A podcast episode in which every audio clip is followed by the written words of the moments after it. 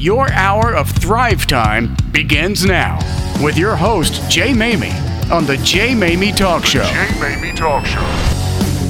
Hello, everyone, and welcome to the Jay Maymi Talk Show. This is Jay Maymi, and you have now entered your hour of Thrive Time.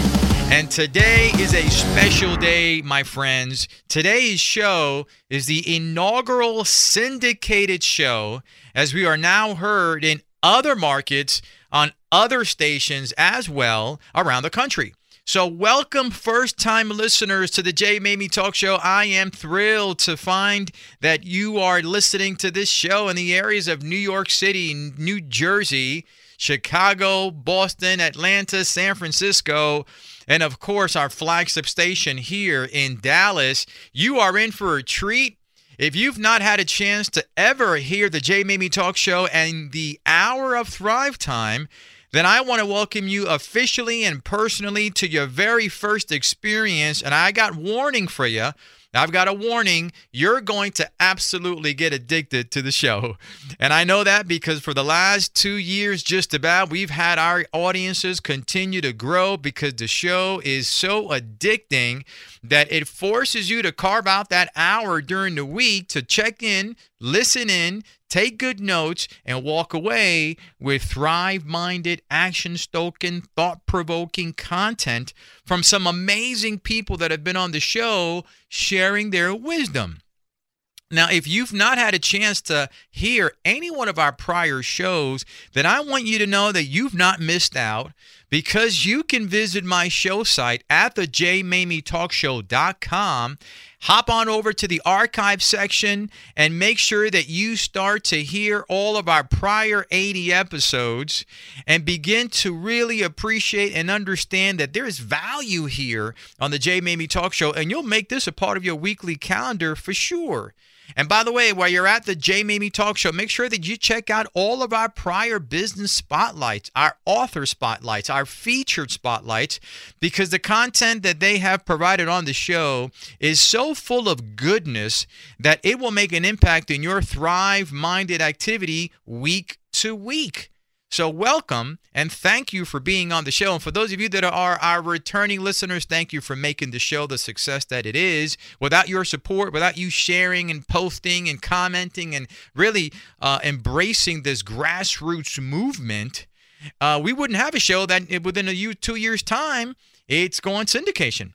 So we appreciate our listening support, our listener support, and encourage you to continue to do some of that moving forward. And by the way, you can visit my regular site, thejmaymi.com, thejmaymi.com.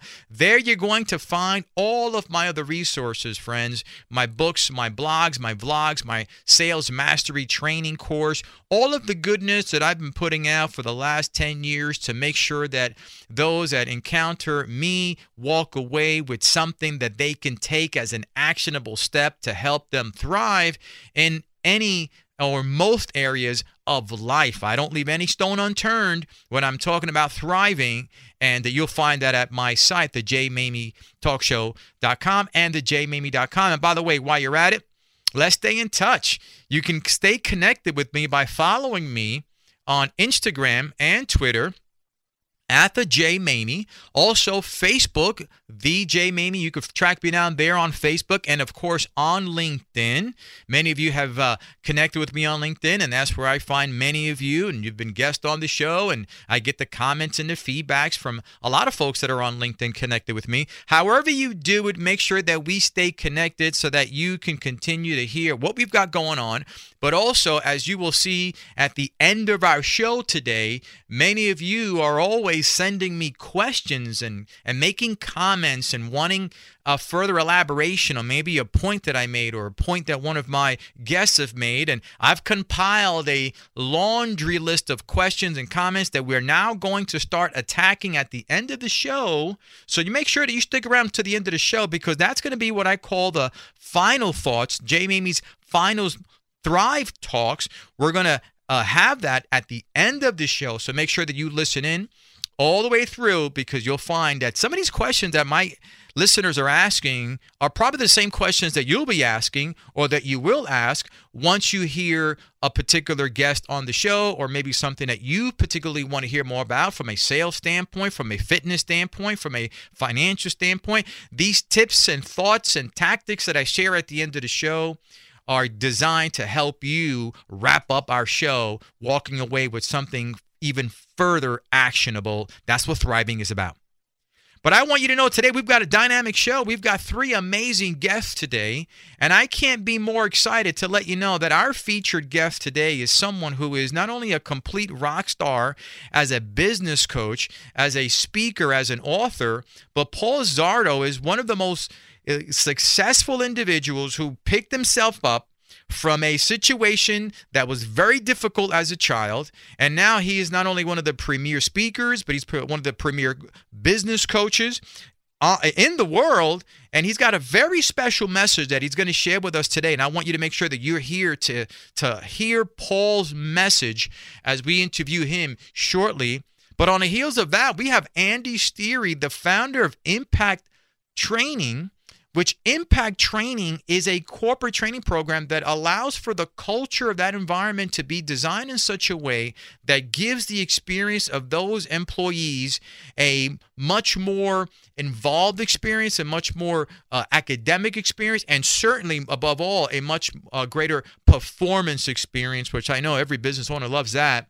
And our final guest today will be the author of the book, Illness Can Be the Cure. Anne Redelf will finish up our show today speaking about her brand new book and the way that she's able to really take healing to a whole other level. Anne Redelf will be here to talk about her book, Illness Can Be the Cure. So we've got a dynamic show for you today, folks. I want you to hang in there. We're going to be right back after the break, bringing you some Thrive-minded content. Welcome back, everyone, to the Jay Maymi Talk Show. On the line right now, I'm excited, and I've been looking forward to speaking with Paul Zyarto, not only because his resume is stellar, but him and I have got a lot in common. We've got the same haircut. He understands that baldness is goodness. So and his mindset really has a lot to do with my own ideology, my own beliefs, and when someone who's got as much as going on as he does, we need to get him on a show. So not only is Paul an Oxford University and Wharton Business School educated individual, he's an expert, but for the last 20 years, he's been optimizing billions and maximizing the bottom lines of more than 600 global companies. And folks, we're talking about Microsoft and Goodyear and GE. So the brother brings great value to companies, but also to individuals. He's a keynote speaker, he's an author, and he's really a guy that's all about business transformation in a number of different ways, and it's very difficult not to find Paul all over the place on social media, on media itself, one of the most sought-after guys in the areas of transformational growth and business management and digital transformation and growth acceleration. The guy's a rock star, and I'm so happy to have him on the show today. Paul Zyarto, welcome to the Jay Maymi Talk Show. Jay, thanks so much for having me. Paul, we're going to dive right into it, man. I think our audience is going to be very intrigued by your story. So if you could share a little bit about your story thus far to get us started. Yeah, of course. Do you want me to start at childhood? Kind of give that tone? Yeah, let's go back. I know you had a difficult childhood. You grew up in New Jersey, and I think people appreciate your story, and then you served in our country. Yeah. So yeah, let's get started there. Yeah, sure, of course. So my dad was a pretty violent, aggressive alcoholic, and he was an ex-Marine, and, whatever happened in his service, Vietnam and so on, he more or less brought it back to the home, and it wasn't fun. I mean, my dad was very abusive, violent.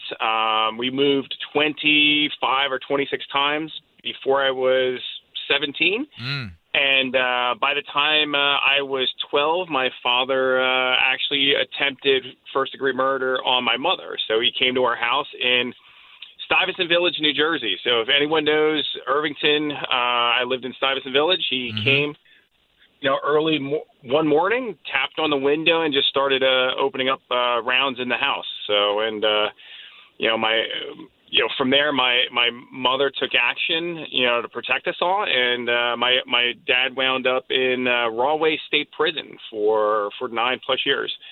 So, and during that time, it was actually a really tough time. I mean, when you're growing up in that type of an environment where, you know, you're always running, you're struggling, you're trying to figure life out, you're struggling for money, you're struggling for, you know, just necessities to live. I mean, my mom worked 3-4 jobs sometimes. My father was, you know, in his own world.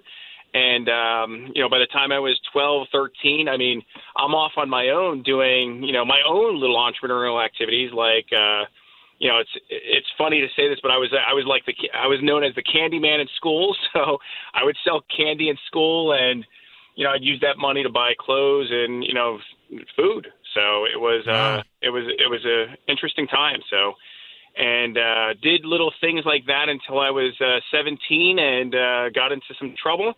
And I was told I was joining the military. And next thing you know, I signed up for the United States Navy. So at 17 years old, I was in the Navy. So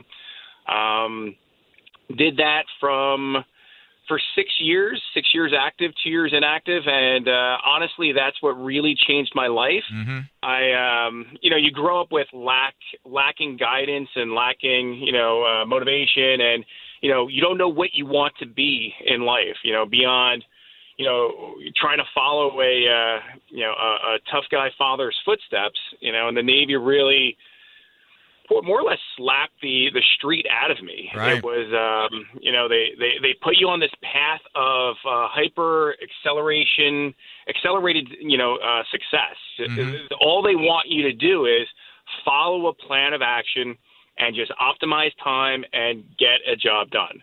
You know, that really imprinted on my way of life, my mindset, and everything from that point became a optimization of time. Everything has a purpose. Everything has to drive impact. So, you know, I spent, you know, 6 years active time in the military, going out. I went in as a nuclear technician and came out tracking some terrorists out in the Mediterranean. So, and that's where my entrepreneurial life truly began. You know, because then I started, you know, building my own little empire. So.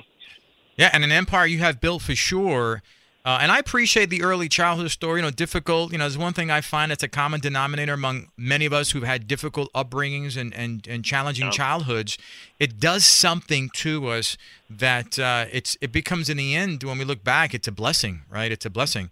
But at what? Yeah. You know, at what point in your early childhood did you realize, though, that, and even as you were growing up, right, that you realize that your circumstances were not going to get the best of you. Your circumstances were not going to derail your destiny. And what were those watershed moments?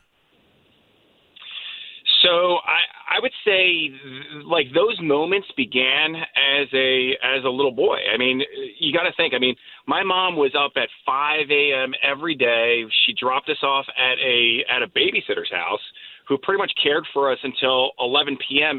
almost every single day until I was in, like, 6th grade. Wow. And, you know, when you're a little kid dropped off at 5 a.m. after having, you know, 5-6, you know, hours of sleep, I mean, you learn very quickly that you cannot, you know, you just can't accept the circumstance you have. I mean, you have to, like, drive through it. You have to find the positive with it. You can't just sit there all day and cry and crawl up in a ball and hope that it ends soon, you know. So every day, my brothers and I would go to this babysitter's house, and, you know, in the middle of Vauxhall, New Jersey, which, if you understand, if you know Vauxhall, it's a pretty tough area. Mm-hmm. And we would get there at 5 a.m. I mean, we were exhausted, we were crying, and, you know, we would suck it up. We would embrace the suck, and we would say, you know, mom has to work. And this is what she needs to do. This is what we need to do. So, you know, at an early age, you would start to accept these circumstances as, okay, it's not so bad. You know, let's just accept it and move forward. You know, use this as a stepping stone. Paul, I want to take a turn now and get us up to speed on your entrepreneurial experience. But my question to you is, what are the questions that any budding entrepreneur that they have to begin to ask of themselves to determine if they got what it takes? I think it's all about asking yourself if you're ready to embrace the suck, because being an entrepreneur is not easy. Mm-hmm. It's not a life of grandeur. It's a lot of hard work. It's a lot of disappointment. So you need to be honest with yourself. I mean, are you ready for that? You know, do you want to be content every day with a paycheck, or do you want to, you know, live through the highs and lows and, you know, take it for what it is and, you know, see if there's a rewarding end to the story? You know, one of the things I think a lot of wannabe entrepreneurs, and you deal with entrepreneurs, you're an Uber entrepreneur. I think one of the challenges that many budding entrepreneurs don't take into account is the stamina that it takes to see your project or your vision or your dream to the very end, right? And when things don't go right, you run out of stamina real quick and you end up quitting. So you have to ask yourself, do I have the stamina? And sometimes the only way you find out is by just getting into it, right? There's just no way to find out, but you have to have the right mindset. Yeah, I like that word, stamina. And I mean, it's stamina for the good and the bad. I mean, because, you know, sometimes we're willing to go as long as we need to when it's really great, you know, but you need to also have that stamina for when it really, really stinks. And too many entrepreneurs, they see this, the glory of the end result with the Bezoses and the Zuckerbergs of the world. I mean, that's the end result of all of the investment they made. You can't see it as a job. This is not a workplace. This is an investment of your time. And when you're investing, the goal is to have a reward at the end, to have some kind of a growth of your investment. So if you're not willing to, you know, win and lose it all, then don't even go down this path. That's smart. That's right. If you're not willing to win or lose it all, stay home, right? Stay home. Now, there's a lot to be said about discipline, even in that alone. Now, you're a very disciplined guy, right? You served our country, most servicemen, my son also, my family. I mean, just very disciplined in our approaches and our way of thinking. But in the entrepreneurial and business management world and that CEO world, what disciplines should these individuals be implementing daily and developing daily with consistency? I would say the most critical discipline for anyone in the world of entrepreneurship, even professionals, even just in life itself, it comes down to the discipline of understanding that you only have so much time in this grand life, all right? And too many people waste their time. They see it as a job. They see it as work. They see it as a consumption of their bucket of time. However, you should be seeing it as an investment of the grand wealth of time that you have, and it's limited.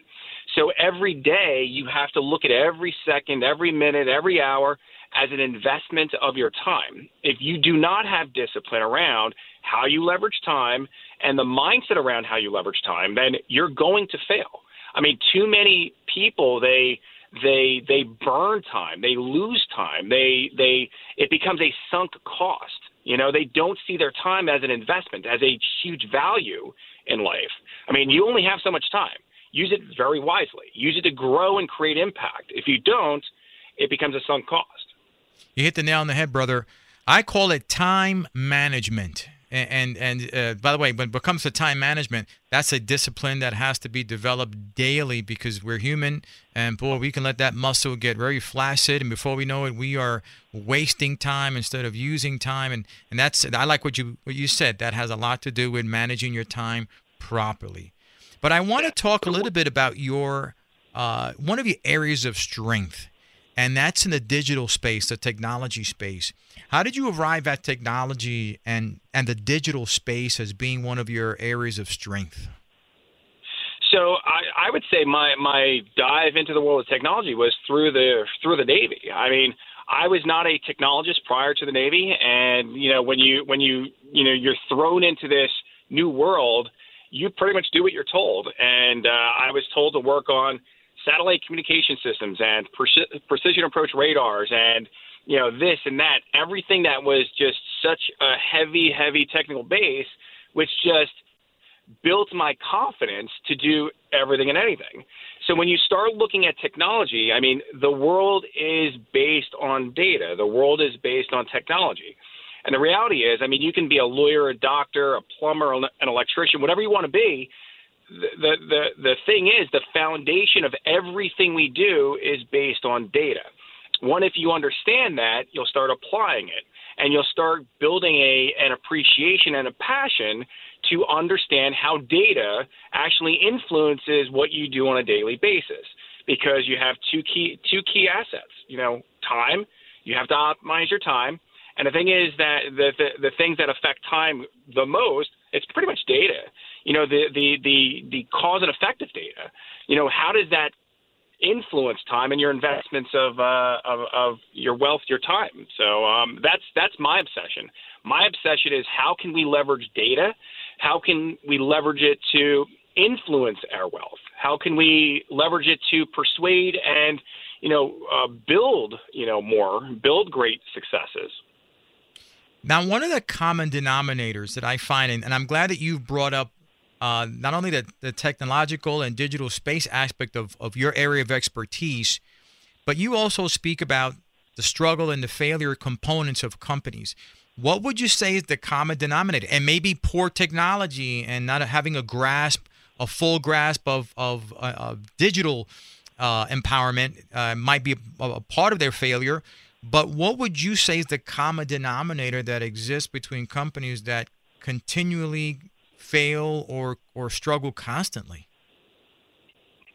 So, you know, companies fail because they make a decision not to progress. They make a decision not to, you know, leverage data. They make a decision not to leverage time. They become content. And if you take a look at some of these, you know, 200-300-year-old organizations, like these mega holdings, right? Let's use General Electric, for example. You know, they became content. They thought they were so big and powerful that they can never be dethroned.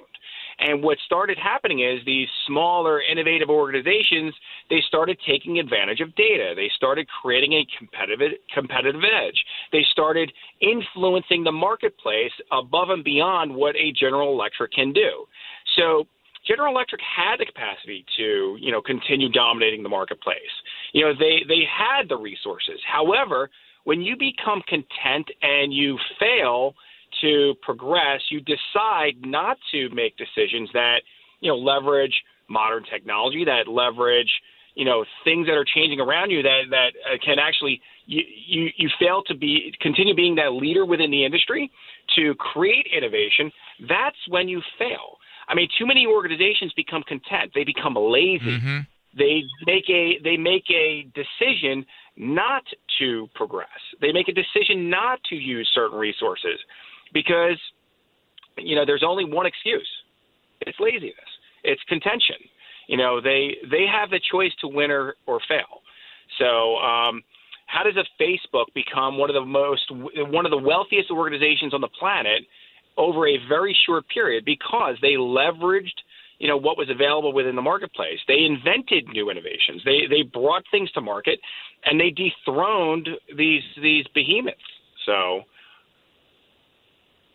Now, one of the things that I know for a fact is if you are not ahead of the curve in terms of cutting-edge technology because you're not paying attention or because you are, like a lot of small businesses are, Paul, cheap and don't understand the value of investing, you're going to get left behind. In fact, it's sort of like what we say back in New York, you're going to get smoked. Yeah, right? You're going to get smoked, right? Now, yeah. In our last couple of minutes here, you're a veteran, and I appreciate your service. Mm-hmm. And our show is listened to by a huge audience of veterans. And I know you're involved in helping veterans in a number of different ways, but how are you leveraging your expertise to help other veterans find success in business and in life as well? So right now we're involved with an organization called A2E, and that is a veteran-owned small business, and we've actually joined forces with them to help accelerate the transition path for veterans into the world of high-tech project management and private equity. We're leveraging that vehicle to start supporting additional transitioning veterans through a nonprofit organization. So I think when it comes to veterans, supporting veterans, veteran transitions, it's all about the organization and the infrastructure that's willing and able to help them progress. You know, you can't just give them a book and hope they learn. You have to give them an experience. You have to put them in the trench. You have to, leverage the mindset they've learned within the military and create a correlation to everyday life. That's what we're doing, and that's how we're helping veterans succeed.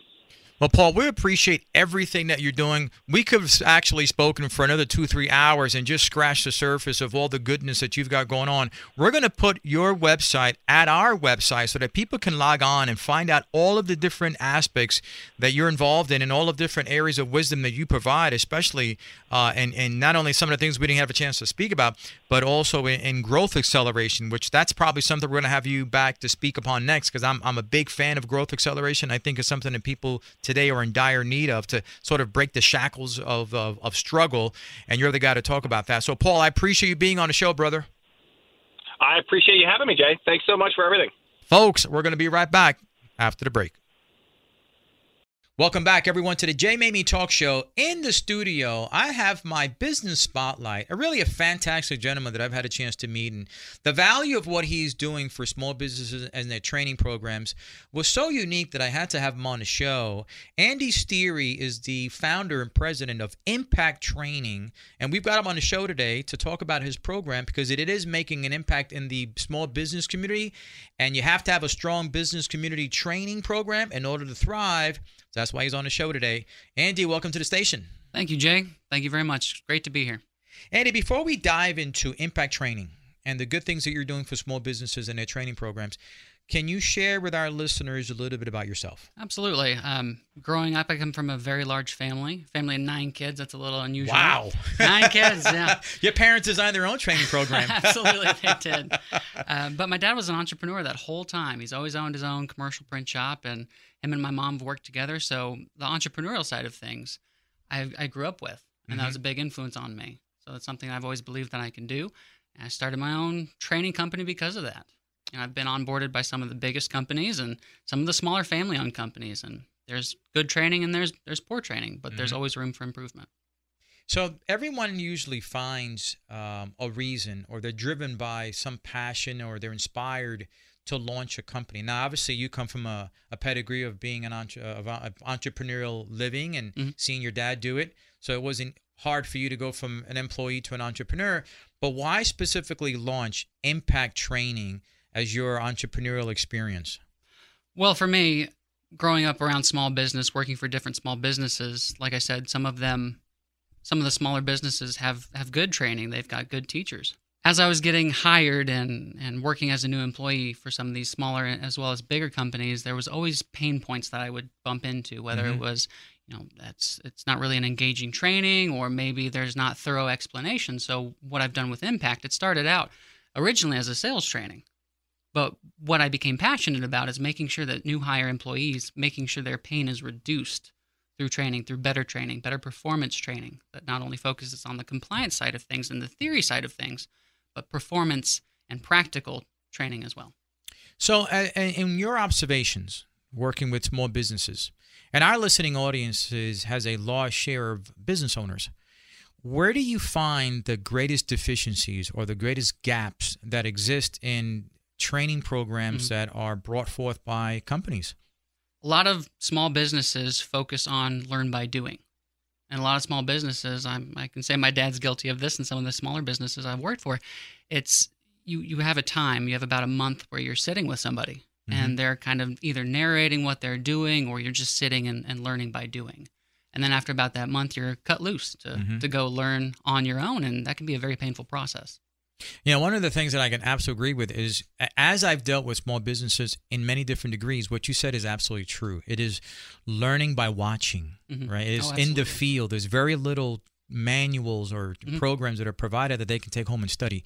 So if we're talking about that, then what would be some of the challenges that a small business could face by not having a written, documented training program in place? And what can go wrong ultimately? Absolutely. That's a great question. With that, a lot of small businesses don't really have their new hire process organized. Two of those pillars out of the 9-pillar program is systems and tools. So you list explicitly what systems are they going to be using in their new rule, what tools. You're setting them up for success from the get-go. I worked for a training company for a while, and my first week I was given about 2,500 leads to call on, and I'm calling on these leads, I'm sending out emails, I'm on the phone, and I get called into my VP of sales office, and he says, "Andy, I can hear you working, and I don't see you working." And I had to ask him, "What do you mean?" Mm-hmm. And he says, "Well, you're not logging anything in Salesforce." Mm. And I had to stop him right there. And I said, "Sir, no one even told me that we use Salesforce or that I had a login for that." And after he got his jaw off the floor and put it back in his face, he said to me, "This is not the first time this has happened. Major red flag is a new employee." Right. Average turnaround there, you're looking about 5-6 months in that company. Wow. So I would agree. Actually, I would see why turnaround, retention is a huge benefit in having a good, solid training program, because I know employees get frustrated quickly if they're not being supported the way they would like to, and certainly if they're being blamed for something that they have no real say in it. So a training program be strong. Let's talk about the flip side of that. There's major benefits and major leveraging that you can have from a solid training program. What are some of those that you've seen? Oh, absolutely. Some of the major benefits are reduced turnover. Mm-hmm. Some of the major benefits, on average, it takes a new employee 1 to 2 years to get into full performance. So a lot of the time, if you have very quick turnover, you're not getting those employees to reach full performance by setting them up for success. What we can do with Impact is, as we look at your systems, how they're utilized, what are some of the things, how can we take your theoretical training and turn it into practical advice for your new hire? So as your retention reduces, or as your retention increases, what you'll have is better performing employees in the long run, and you're not going to have to spend money on interviewing new hires. You're not going to have to spend money on posting on job boards or spending HR time with onboarding processes. So your overall costs are going to go down. I would imagine one of the benefits that you get to keep your best people. Absolutely. They're not going to go anywhere, right? Yeah, they're going to stick around. They're going to stick around. Let me ask you this. You started, you created this wonderful training aspect of your coaching of your company called the Stuckless program, Stuckless training. Yes. What's the story behind that? And let's talk about those pillars that are part of that training program. Absolutely. To be completely frank, back when I started the Stuckless program, what I originally called it was the Suckless program, because I wanted companies' training process to suck less. But over time, you realize that's not really professional. So I added the tools portion to the systems and tools. And with that, you have your training. When you have a new hire and they're sitting with a trainer, they're getting stuck less through the process, utilizing our 9 pillars.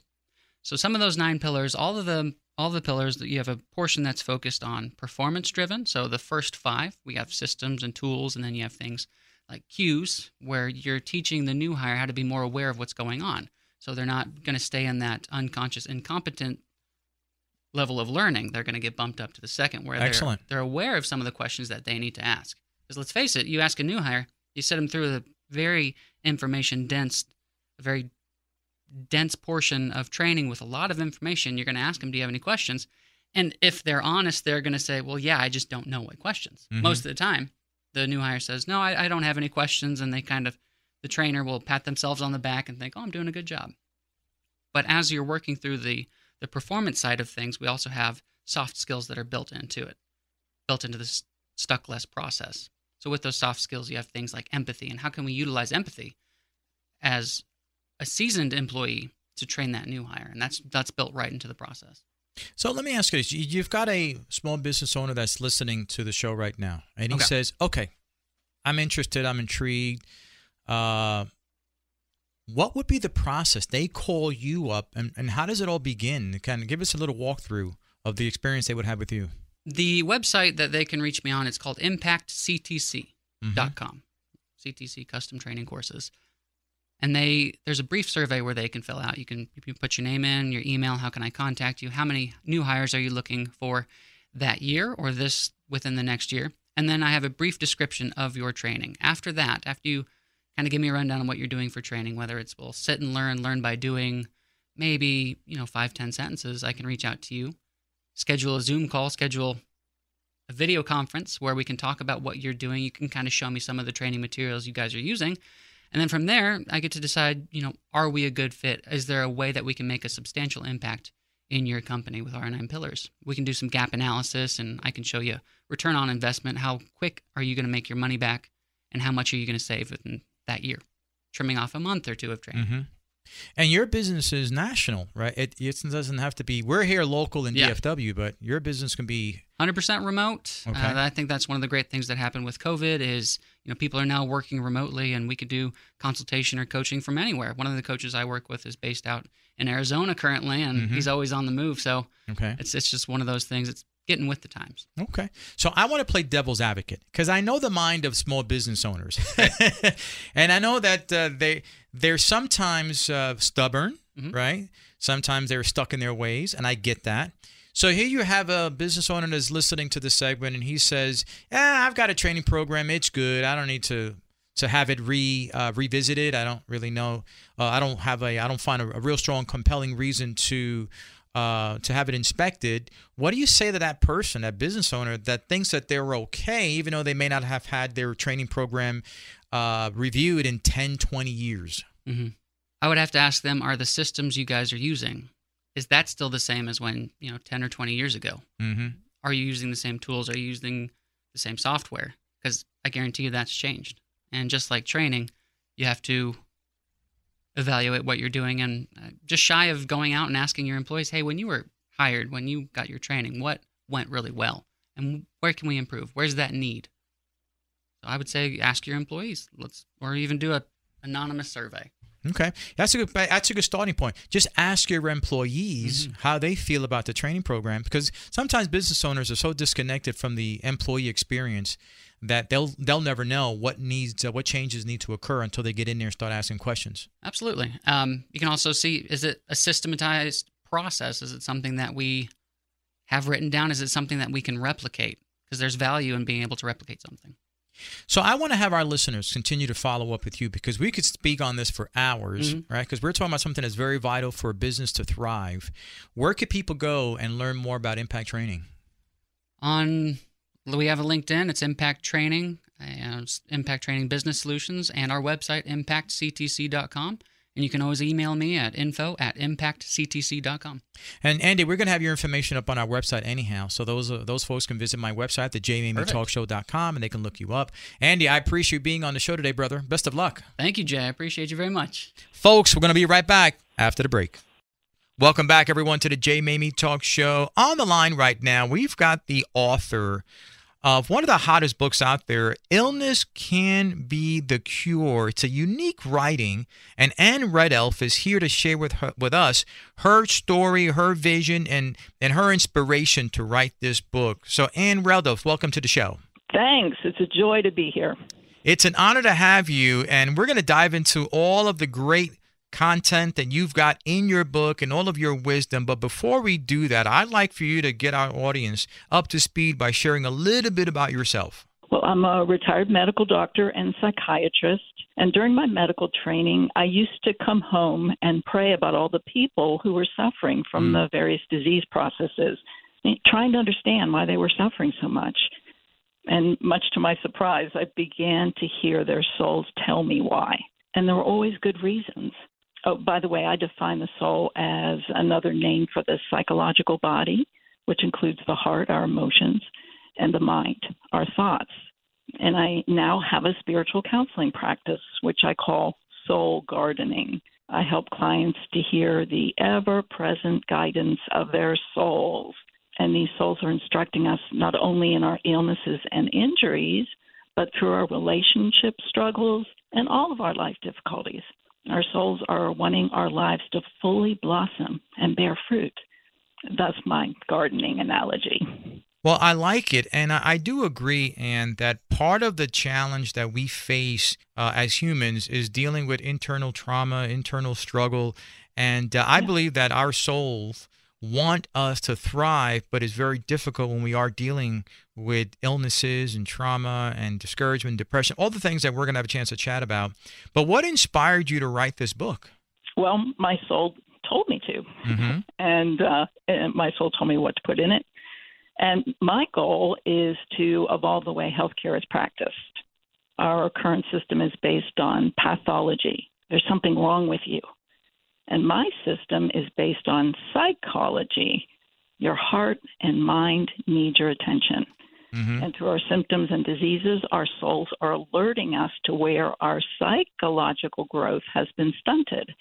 And they're moving us into the steps we need to take through this stunting and mature our hearts and minds. Now, one of the things that I believe people are interested in these days, and it's an ever-growing interest, is in a natural way to heal apart from prescriptions and medications and all these all the manufactured ways to heal your body. But yeah. you speak about being a depth worker. So as a depth worker, number one, can you explain that to us? But as a depth worker, do you address how to heal without the external solutions that exist? Well, I'm a holistic practitioner, meaning I believe we employ all that is available in the right time and place. Mm-hmm. But do you remember the TV series Star Trek? I do. And they mentioned space as a final frontier and mm-hmm. boldly going where no man has gone before. Well, I find there's a lot of unexplored territory within most of us. And I help people through the deepest and darkest spaces within, as well as the most difficult parts of their soul's journeys. And I like that. I like the fact that you help people that are going through this journey and how to incorporate their soul. Because I suspect, and I'm sure you would know this better than I would, that the majority of people, 99% of most people, disregard that internal navigation system called the soul.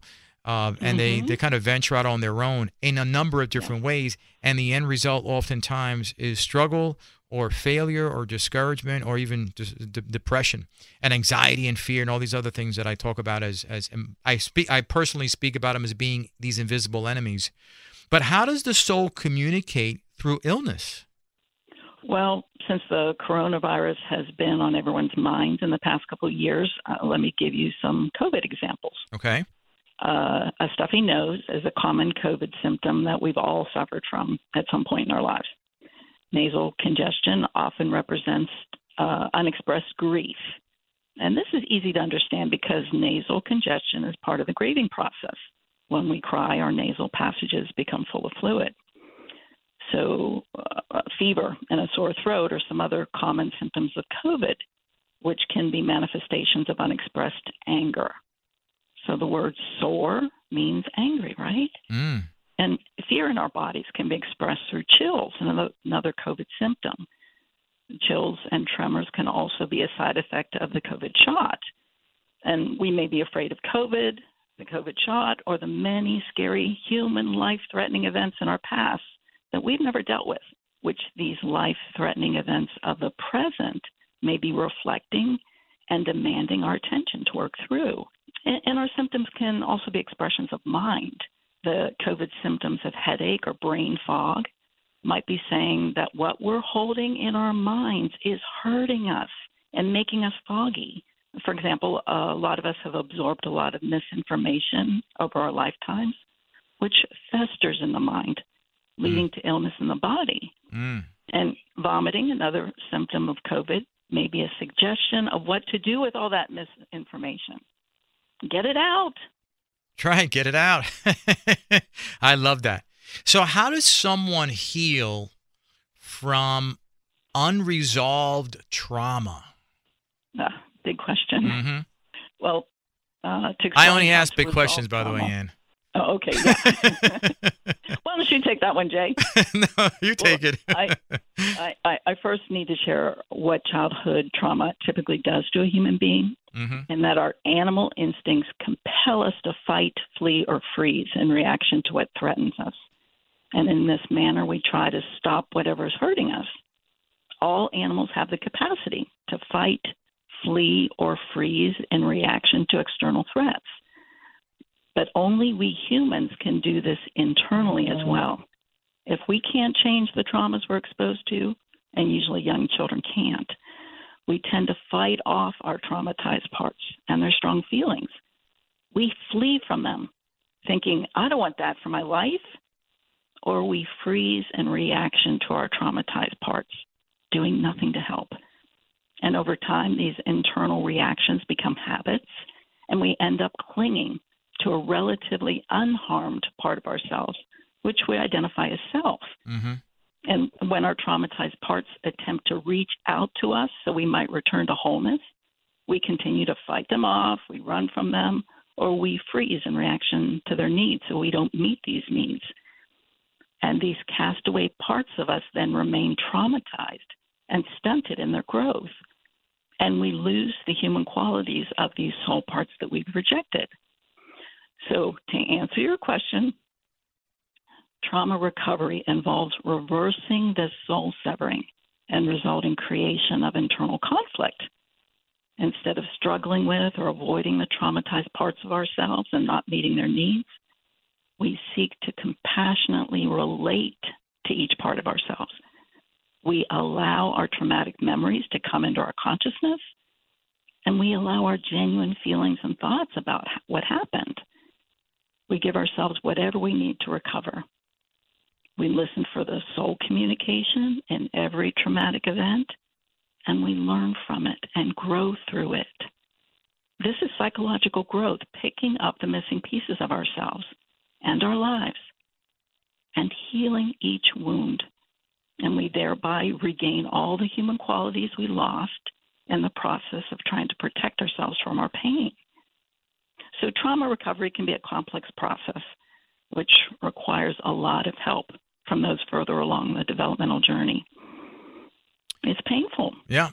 But it is so worth the effort. Yeah, and I completely agree. You cannot thrive if you're dealing with unresolved trauma. So I appreciate you sharing that with us. In our last 30 seconds here, who should read Illness Can Be the Cure? Those who are tired of the purely physical diagnoses and eliminating symptoms should read my book. And those who want a bigger picture of what's going on. We're not just physical beings. We're emotional, mental, and spiritual beings. That's right. And we cannot be wholly healthy, happy, and successful when we're not whole. Well, Anne Redelf, we appreciate you. We appreciate the work that you're doing, and I'm going to make sure that everyone has a chance to know where to find your book at our site. The book is called Illness Can Be the Cure. The author, Anne Redelf, has put together a fantastic book, and we appreciate you being on the show. Thank you, Jay. Folks, that's a wrap. Another powerful show. The inaugural syndicated show has wrapped up with another hour of Thrive-minded content. We'll see everyone next week.